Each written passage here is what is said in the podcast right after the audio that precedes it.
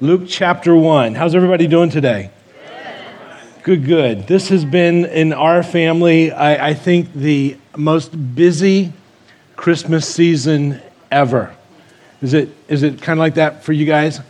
And uh, I'm predicting a very late night tonight, followed by a very early morning tomorrow. Is that kind of how it's going to work out? yeah, every year, every year. But you know, um, be, before all of that takes place, I, I love that we can come together and we can just take some time and, and consider and remember what and who this holiday is really all about. So, what I want to do today is I want to read through the Christmas story, highlight some things, and see if maybe there's, there's something that the Lord might want to share with each of us, or maybe some things that maybe we've, we've never seen before. So um, uh, each year as I, I, travel through, we read this, we'll highlight a certain something, and we're certainly going to do that today. But um, our story actually begins not 2,000 years ago, but our story begins thousands of years ago in the Garden of Eden when man did some things and was separated from a relationship with God. And God, uh, because God loves man, mankind, because God created us, he, he didn't want that separation to continue. So God promised that He would make it right and He would put it all back together. And so, through what you and I would call the Old Testament, time and time again, God would talk about this one who was going to come sometime in the future. So, for instance, there on your outline, if you have that, about 700 years before Jesus was born, we, we were given this prophecy about who this would be. And if you've been here for any length of time at, this, at, at Calvary, you're certainly familiar with this church, uh, with this passage. But it says, For to us a child is born, to us a son is given, and the government will be on his shoulders, and he will be called Wonderful Counselor, Mighty, what's that word? God, an everlasting Father, and Prince of Peace. So we were told that he would be born as a child, a son, but more than a child, more than a son, he would actually be the mighty God and the everlasting Father. God would come to the earth as a child, as a man. Well, all Christians, because of that, all Christians believe that Jesus is God, and everyone else believes that Jesus is not God. It's the dividing line of everything that is Christian and everything that is not Christian. So, another detail that was given, we were told who he would be, but then we're told how he would arrive. And so, again, 700 years before Jesus would be born, it says this Therefore, the Lord himself will give you a sign. Behold, a virgin will be with a child, with child, and bear a son, and she will call his name Emmanuel so, born of a virgin, but he would be called Emmanuel. Now, Emmanuel is just a compound word in the original language in Hebrew. And there in your outline, I put it there. It just means with us is God or God with us. He would literally be God with us, and he would be born of a virgin. So, from that time on, the, the little girls there in, in, in Israel, they wondered would I be the one? Would I be the one to give birth to this, this one that we would know as the Messiah, or, or we would say the Christ? And so in Luke chapter 1, as our story begins today, as they waited, in verse 26 of chapter 1, it says, Now in the sixth month, the angel Gabriel was sent from God to a city in Galilee called Nazareth. And we'll talk about that. To a virgin engaged to a man whose name was Joseph of the descendants of David, and the virgin's name was Mary. So, as this takes place, um, Mary is somewhere between, we would guess, 14 to 16 years of age. She could be younger, but she's definitely not older. Uh, but that would be about the window of this time period where this angel shows up, where Gabriel shows up. Now, in the Middle East at that time, and certainly even today, uh, there, uh, there was no dating. So, what would happen, all marriages were arranged. And the way that it would happen would be that families would live close to each other, and all the kids would grow up with one another. And this family enjoyed this family, and all the kids enjoyed one another. So, they'd all sit down, and everyone would agree that this would be a good thing. So, there's no forced marriage in this. It was just everyone thought this was a good thing. So, Mary is engaged to Joseph at this time. Now, the way that it would work in those days when, when you got engaged, that last year before you came together and consummated the marriage, you would be considered legally married. So the idea is you would, the guy would live at his house, the girl would live at her house, but in order to end this relationship, it would require a certificate of divorce. So it's in that final year before Mary and Joseph come together that Gabriel shows up and he gives this message. So, verse 28, it says, And coming in, he said to her, Greetings, favored one. And, and I want you to just pay attention to all the ways that, that Gabriel speaks to Mary, and, and that'll be important as we go. Greetings, favored one, the Lord is with you. But she was very perplexed at this statement. I've always thought it was interesting. She's not perplexed that an angel shows up and begins talking. She's perplexed about what he's saying. I personally would be perplexed that an angel shows up and starts talking to me. But she was very perplexed at this statement and kept pondering what kind of salutation this was. And the angel said to her, Do not be afraid, Mary, for you have found favor with God. Remember that. And behold, you will conceive in your womb and bear a son, and you shall name him Jesus. And he shall be great and be called the Son of the Most High.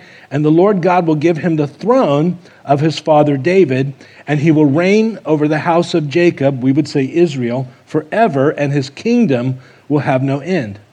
And Mary said to the angel, How can this be, since I'm a virgin?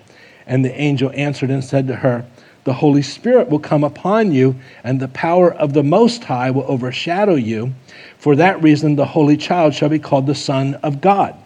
And behold, even your relative Elizabeth has also conceived a son in her old age, and she who is called barren is now in her sixth month. For nothing will be impossible with God.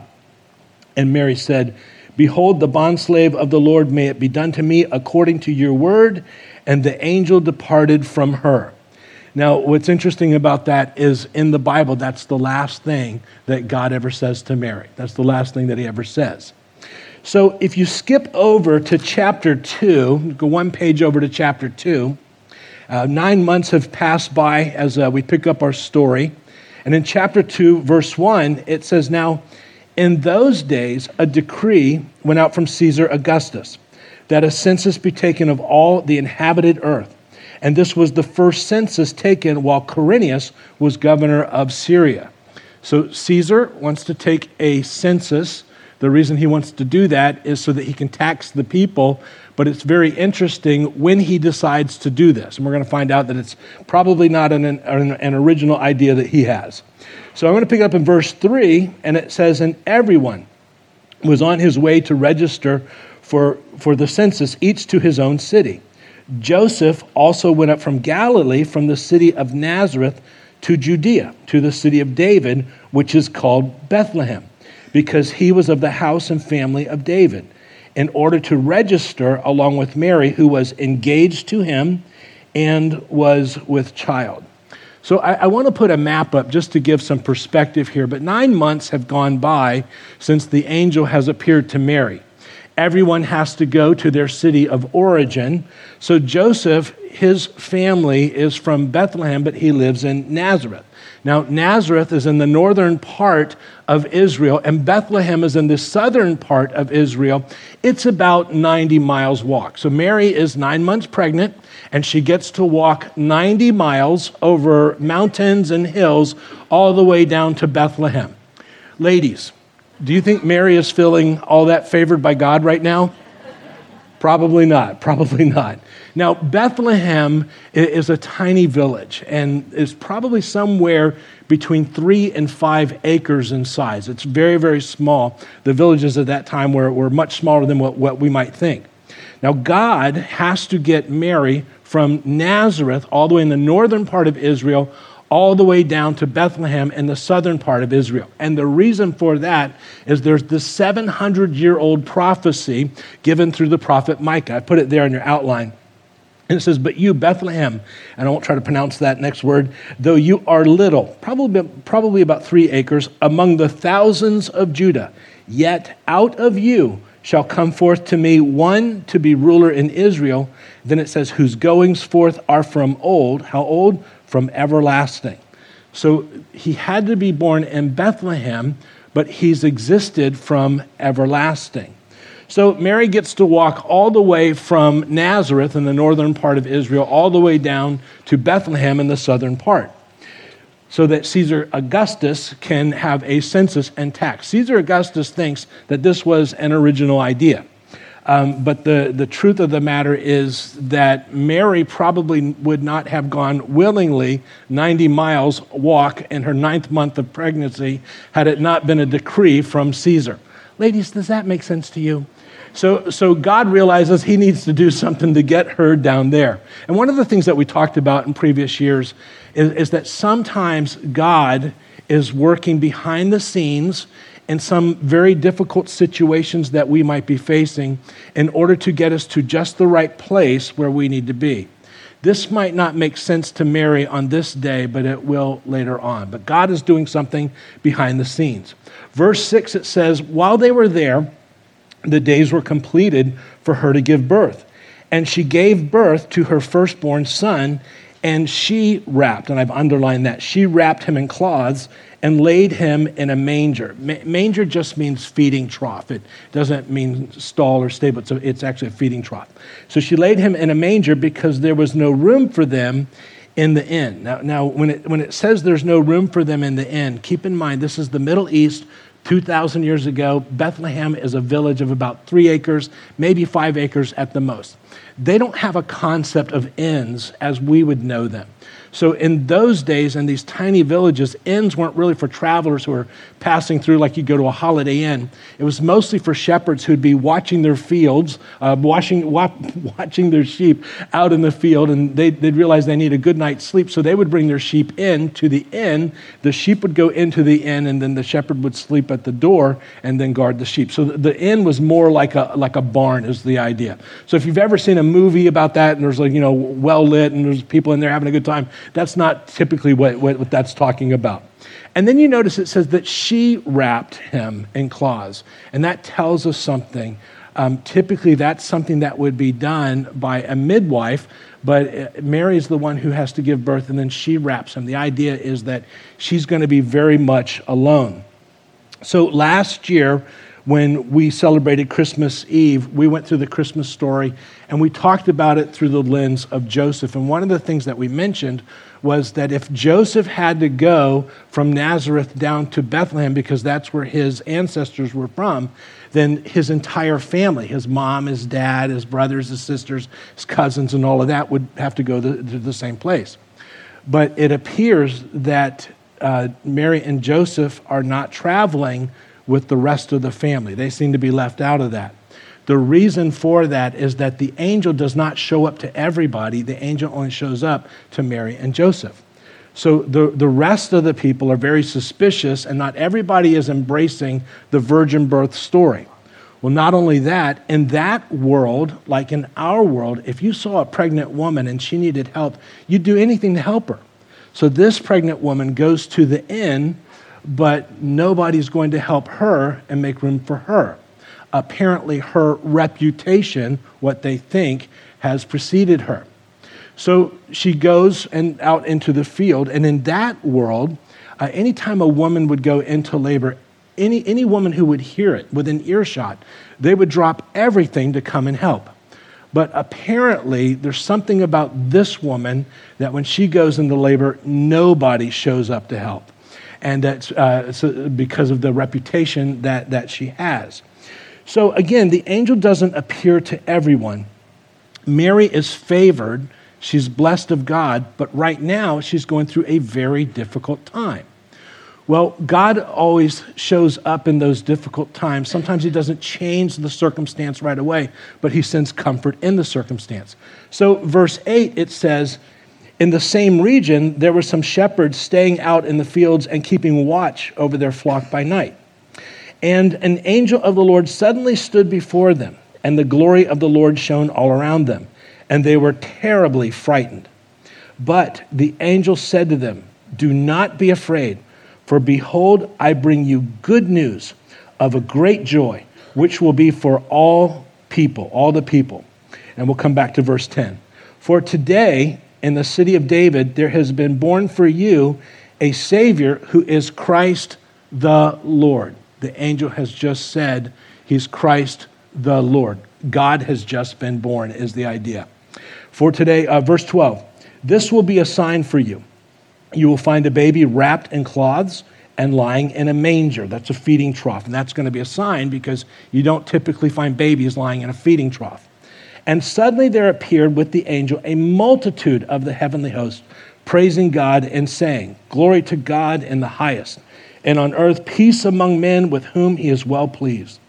Well, when the angels had gone away from them into heaven, the shepherds began saying to one another, Let us go straight to Bethlehem and see this thing that has happened, which the Lord has made known to us. So they came in a hurry. They found their way to Mary and Joseph and the baby as he lay in the manger. Again, that's a, that's a feeding trough. Now, when they had seen this, they made, known to, they made known the statement which had been told them about this child. And all who heard it wondered at the things which were told to them by the shepherds. But Mary treasured all these things, pondering them in her heart. And the shepherds went back glorifying and praising God for all that they had heard and they had seen just as the Lord had shown them. So here is this difficult situation. God shows up, brings great comfort into to Mary's life in this place. Doesn't change the circumstance, but brings comfort. Um, but I wanted to go back to verse 10 and read verse 10 because there's something there that we might have read and missed over, be important for us. So in verse 10, the angel says, But the angel said to them, Do not be afraid, for behold, I bring you good news of great joy, which shall be for all the people. The idea is whatever this is, it's for everyone. But I, I put that verse there on your outline. I just want to highlight some things that, that we might have missed. Uh, it says, The angel said to them, Do not be afraid. I bring you good news and there's that word there, and we'll talk about that, of great joy, and we'll talk about that word. That will be for all the people. The word there for good news, uh, there on your outline, is the same word for the word gospel. Good news means gospel. So, there on your outline, I put that Greek word. It means to announce good news, but especially the gospel. So, whenever you see the word gospel, it's that same word. The word gospel just means good news. So you could say, uh, I bring you gospel, and uh, that's certainly there. Uh, but what I love about this, it would be the gospel of great, but that word there is megas, from where we get the word that we would say, guess, just guess at it. You won't get it wrong, I promise. What is it? Mega, mega. Everybody say mega. Mega. Okay, so the, the mega joy is what he's saying. So what's being proclaimed here is the angel says, without doing any distortion to the text, you could translate it this way, and you want to write this down. The angel says, or he announced the gospel of mega joy. The gospel of mega joy. If you're here today and whatever gospel that you received has not brought you mega joy, it could very well be that somebody gave you a gospel that's very different than the one that the angel proclaimed. Because God intended for this gospel to be the gospel of mega joy. Now, if um, you're, you're like me, I grew up in the church. And uh, we would say, you know, tell us about the gospel. We'd say, oh, it's good news. Heaven is going to be so great. Just going to be a joyous experience. But if you were to press a little bit further, I don't think that we would have described this gospel as being something that brought mega joy. The, the gospel that I grew up with wasn't really a gospel of mega joy, uh, it was more of a burden than a blessing. And, and I grew up in, a, in, an environment where many of my friends would walk away from uh, the gospel that they were given and, and they would say, I can't do it. It's just too hard. I mean, who, who can keep all of that stuff? But then you read it's supposed to be the gospel of mega joy. Well, I can tell you that when I grew up, it wasn't always the gospel of mega joy, but I grew up with the gospel with, and tell me if this was your background, I grew up with a gospel where we always felt that God was just a little bit mad at us. There's probably just, we're going to blow it sometime and he's just going to lower the boom on us. Anybody come from a church background like that? Well, that was part of my background. So when I would talk about the gospel, oh, it's so good. But mega joy, I don't think I could describe it as mega joy. But the gospel that God wanted us to have and the gospel that the angels wanted to proclaim was the gospel of mega joy. Fortunately, in my life, not overnight, but through time, the Lord began to reveal to me the gospel of mega joy. And I want to take just a few moments and just share. I could give a hundred verses. I'm just going to share three. Why this became for me the gospel of mega joy. But I can tell you, the gospel that I received growing up really wasn't the gospel uh, that the Bible talks about. It was something else. So I want to share with you just for a few moments the gospel of mega joy. Are you interested? Good, because um, I'm going to share it anyways. So, so, so I want to give you three verses, and I could give you a hundred, but just just three verses. God's speaking, and He says this. He says, "I will be a father to you, and you shall be sons and daughters to me," says the Lord Almighty. God says, I, I, I want to be your father. I want you to be my children, my, my sons, my daughters. I want you to be my family. I've learned more about God by having kids, becoming a dad, than all of the Bible college, the seminary, all of the books I've ever read. There's just something about when you see that child for the first time, it does something inside of you. Parents, would you say that that's how it works? The, the reason you feel that way about your children is because you were created in the image of God. I can tell you when I first saw that child, and uh, you know those that came after and then continued to come and all of that, um, there was just something inside. And I can tell you, I don't even know that I knew what love was before that until I saw that. And there was something inside of me that said, I will do whatever I have to do to make sure that you're okay, you're safe, you're provided for. I, I want that. And, and I come to realize that's what God is saying here that He wants for us. And, and as, as a parent, I can tell you that I, I want to see my kids do well. I want to take care of them. Uh, I, I'm, I'm not angry with them. I, I, I want to bless their lives. Parents, would you say that that's how it is for you, hopefully? God says, that's how I feel about you. But I grew up with a gospel not the gospel of mega joy. I grew up with the gospel where God was always ready and willing and waiting to lower the boom in my life. And uh, notice this verse. Um, it says that God was reconciling the world to himself, not counting men's sins against them, and he has committed to us the, me- the message of reconciliation. God looks on and says, I'm not holding your sins against you. I, am not holding your shortcomings against you. That, that's not me. But that was the gospel that I was given. The gospel of mega joy says, God says, I'm not holding anything against you. I love you, and I want you to be my family. Not only that, God says, I want to see you do well. Um, parents, let me ask you a question. How many of you, you see your kids and they go and they start to, to make some bad decisions, and, and you, you want to step in and, and help them not make the same dumb decisions that we make. Par- parents, did we make some dumb, some dumb decisions? And didn't we want to somehow help them not to make those same stupid, dumb decisions? But did they listen? not usually, not usually. Uh, but we want them to. But God says, I want to see you win. I, I want to give you the gospel of mega joy. So notice what he says. It says, If any of you lacks wisdom, let him ask of God, who gives to all generously and without reproach, and it will be given to him. God says, I want you to do great. I want, I want to see you do great. And if you come to me, I want to help you. I want to give you as much wisdom as you want. I want to see you do well, just like you want to see your kids do well. As a matter of fact, you get that from being created in his image. I came to understand over time that the gospel that I had received was not the real gospel, but the gospel that God wanted me to have and wants us to have is the gospel of mega joy. Notice verse 20 very quickly. verse 20 it says, The shepherds went back glorifying and praising God for all that they had heard and seen, just as had been told them.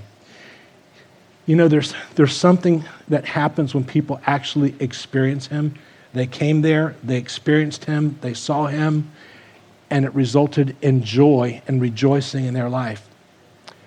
But the gospel that I received growing up wasn't a gospel that caused me to want to rejoice and praise God. It was a gospel that made me very fearful and, and not joyful. I just noticed that when people meet Him, they walk away rejoicing.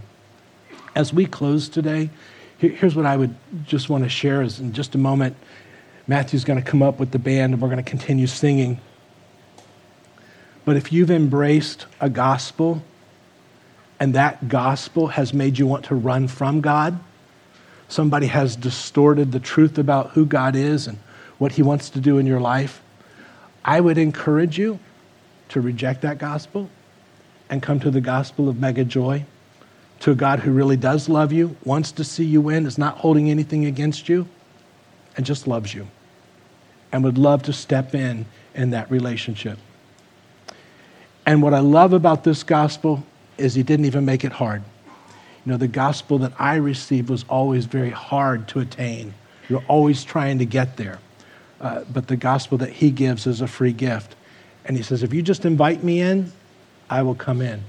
So as we, we close this portion of our service tonight, uh, if you've not received the gospel of mega joy, I want to encourage you, receive that gospel. You'll like it a whole lot more than a gospel that makes you want to run from God and always feel like God is mad at you. Because that's not the God of the Bible. It's not the message that the angels proclaim.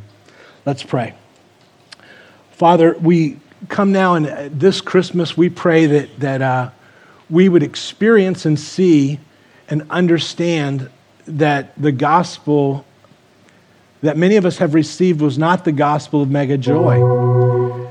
And so we come to you today, and Lord, we say, I want that gospel. I want the gospel of mega joy.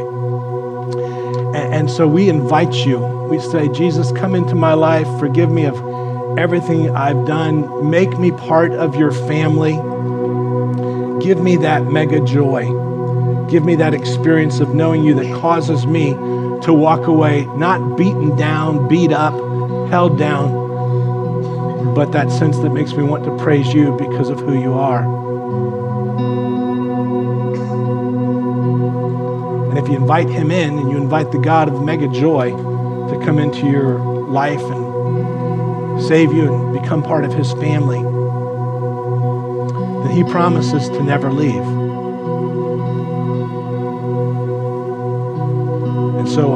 This week, if you have a great church, go there. But if you're not attending church somewhere, I encourage you to come back this weekend and every weekend because here we talk about the gospel of mega joy, and it's a good gospel. Father, I thank you for these people. I thank you for their hunger for you, their desire to meet with you tonight.